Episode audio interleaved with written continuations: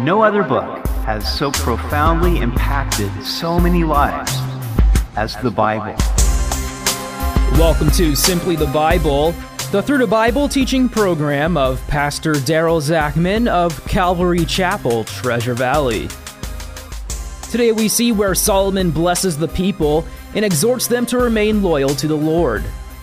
Then he sacrifices many peace offerings and holds a great feast. We hope you'll join us as Pastor Daryl continues in 1 Kings chapter 8 on Simply the Bible.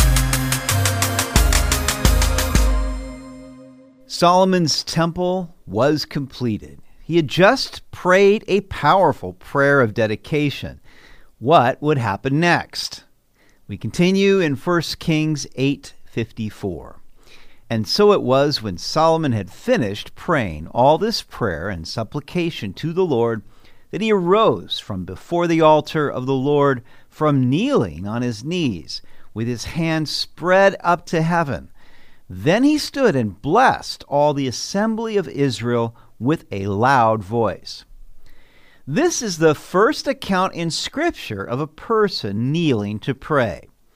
While it is the posture of the heart that is most important in prayer, often when people are in awe of God's presence or overwhelmed by their need, they kneel in prayer, or perhaps even fall to their faces. This is a posture of complete submission to and dependence upon Almighty God. Solomon went one more step in raising his hands, the universal act of surrender. Solomon's raised hands reminds us of the time Moses raised his hands on the hill while Israel fought the Amalekites in Exodus 17. After Solomon spent time praying to God, he blessed the people. And that is the natural order. When you've spent time in fellowship with God, then it affects how you treat others. If I've spent time with God and then bite and consume others, then I need to go back and spend more time with God. Being in the presence of perfect love helps me love others, even the unlovely. My words are much kinder and more gracious after I've spent time meditating on God's word to me. Then Solomon said, Blessed be the Lord who has given rest to his people Israel according to all that he promised there has not failed one word of all his good promise, which he promised through his servant Moses. May the Lord our God be with us as he was with our fathers. May he not leave us nor forsake us. You know, one of the most beautiful things that God offers to us is rest. Rest is related to peace. We cannot know spiritual rest until we first experience peace with God. Isaiah 48:22 says there is no peace says the Lord for the wicked. And Psalm 127:2, also written by Solomon, says God gives rest to his loved ones. Solomon probably had in mind the rest that God promised Israel in Deuteronomy 12:10. But when you cross over the Jordan and dwell in the land which the Lord your God is giving you to inherit, and he gives you rest from all your enemies round about, so that you dwell in safety, then there will be the place where the Lord your God chooses to make his name abide. There you shall bring all that I command you your burnt offerings, your sacrifices, your tithes your heave offerings of your hand, and all the choice offerings which you vow to the Lord, and you shall rejoice before the Lord your God. No doubt Solomon saw the temple he had built as the fulfillment of this ancient prophecy. Solomon pointed out that not one word of all God's promises had failed. Indeed, God is always faithful to his word.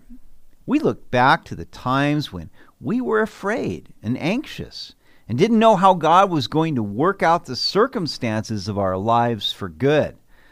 But when has God ever failed us? I know that whenever I have trusted in Him, He's never failed me. And His past faithfulness should give us confidence in trusting Him for today's trouble. Lastly, Solomon said, May the Lord our God be with us. May he not leave us nor forsake us. God's enduring presence is perhaps the greatest promise we have. Before Jesus ascended into heaven, he told his disciples, And lo, I am with you always, even to the end of the age.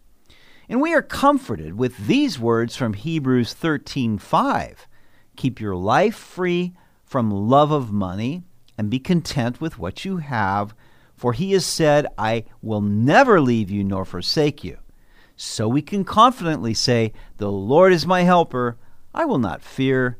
What can man do to me?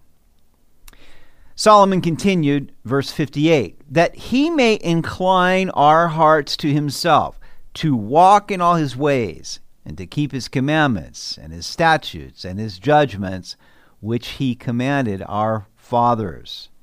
Now Solomon may have had Deuteronomy 5:29 in mind here. Oh that they had such a heart in them that they would fear me and always keep all my commandments that it might be well with them and with their children forever. Solomon's desire was first that their hearts would be inclined to God himself. And that's always the greatest need. If our hearts are inclined to God, then it will spare us much of the pain and misery in this world. Second, Solomon desired that they would walk in all his ways. Now, it's tragic that Solomon himself would turn away from the Lord and his ways in his later years. If only he would have practiced to the end what he preached on this day. And may these words of mine, with which I have made supplication before the Lord, be near the Lord our God day and night, that he may maintain the cause of his servant and the cause of his people Israel, as each day may require, that all the peoples of the earth may know that the Lord is God, there is no other.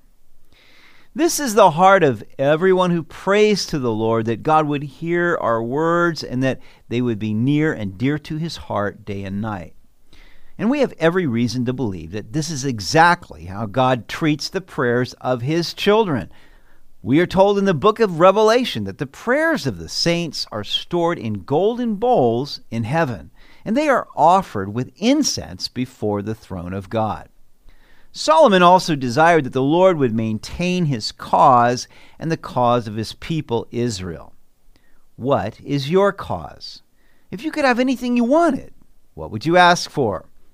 What is your reason for being? What gets you up in the morning? Is it a worthy cause?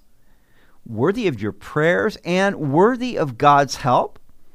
If we are in the will of God, then we have every right to pray that he would maintain our cause. And Solomon spoke of God maintaining their cause as each day would require. Sufficient for each day is its own trouble, but also God's grace to meet it. Finally, Solomon's desire was that this temple would be the means by which the nations of the earth would know that Yahweh is God and there is no other.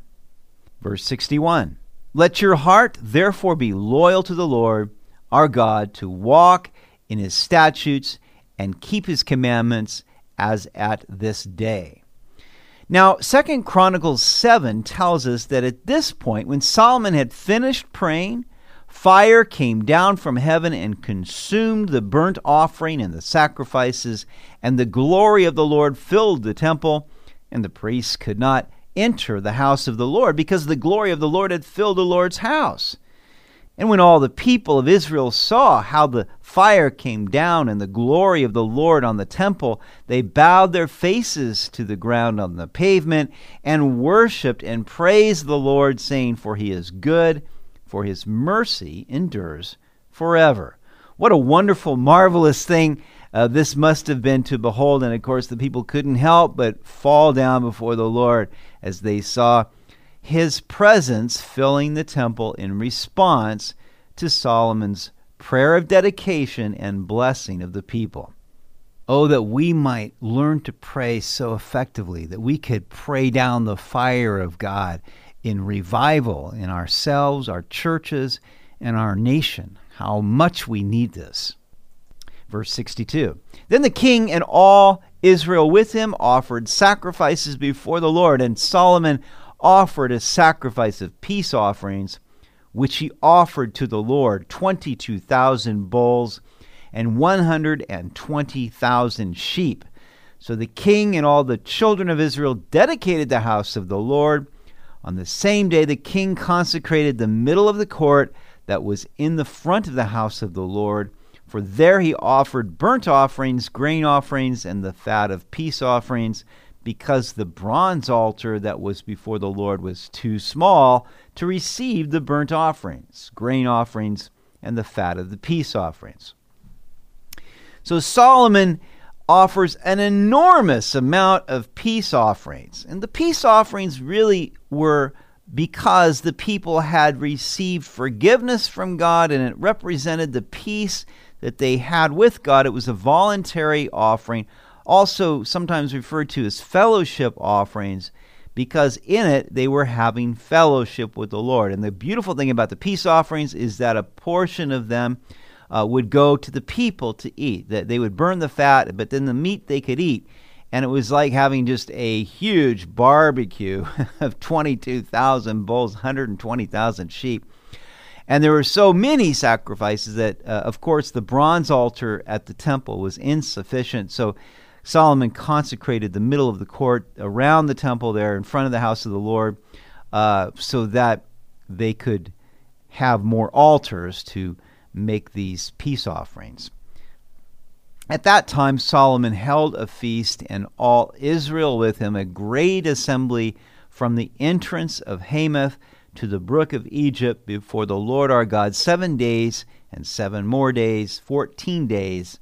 On the eighth day he sent the people away, and they blessed the king, and went to their tents joyful and glad of heart for all the good that the Lord had done for his servant David and for Israel, his people. So, this was the autumn feast, the Feast of Tabernacles. Uh, it lasted seven days, but then Solomon tagged on an additional seven days of feasting as everybody was rejoicing over the temple of the Lord and eating together. You know, we have church picnics, we have a great time, love it. It's a joyful time, but uh, add to that just the, the joyful presence of the Lord. They had been in the Lord's presence. And you know, when you've been in the Lord's presence, worshiping God, there ought to be the natural joy of the Spirit as a result. Psalm 16:11 says, "You will show me the path of life. In your presence is fullness of joy. At your right hand are pleasures forevermore." And I would just encourage us all to just spend time seeking the Lord, being in His presence, feeding on the food of His Word, and rejoicing always. You've been listening to Simply the Bible, the Through the Bible teaching program of Pastor Daryl Zachman of Calvary Chapel, Treasure Valley. For more information about our church, please visit our website at calvarytv.org. To listen to other episodes, go to 941thevoice.com or check out our iTunes podcast. Tomorrow, we'll see that following the dedication of the temple, the Lord appears to Solomon a second time, promising blessings for obedience and curses for disobedience. We hope you'll join us as we continue in the book of 1 Kings on Simply the Bible.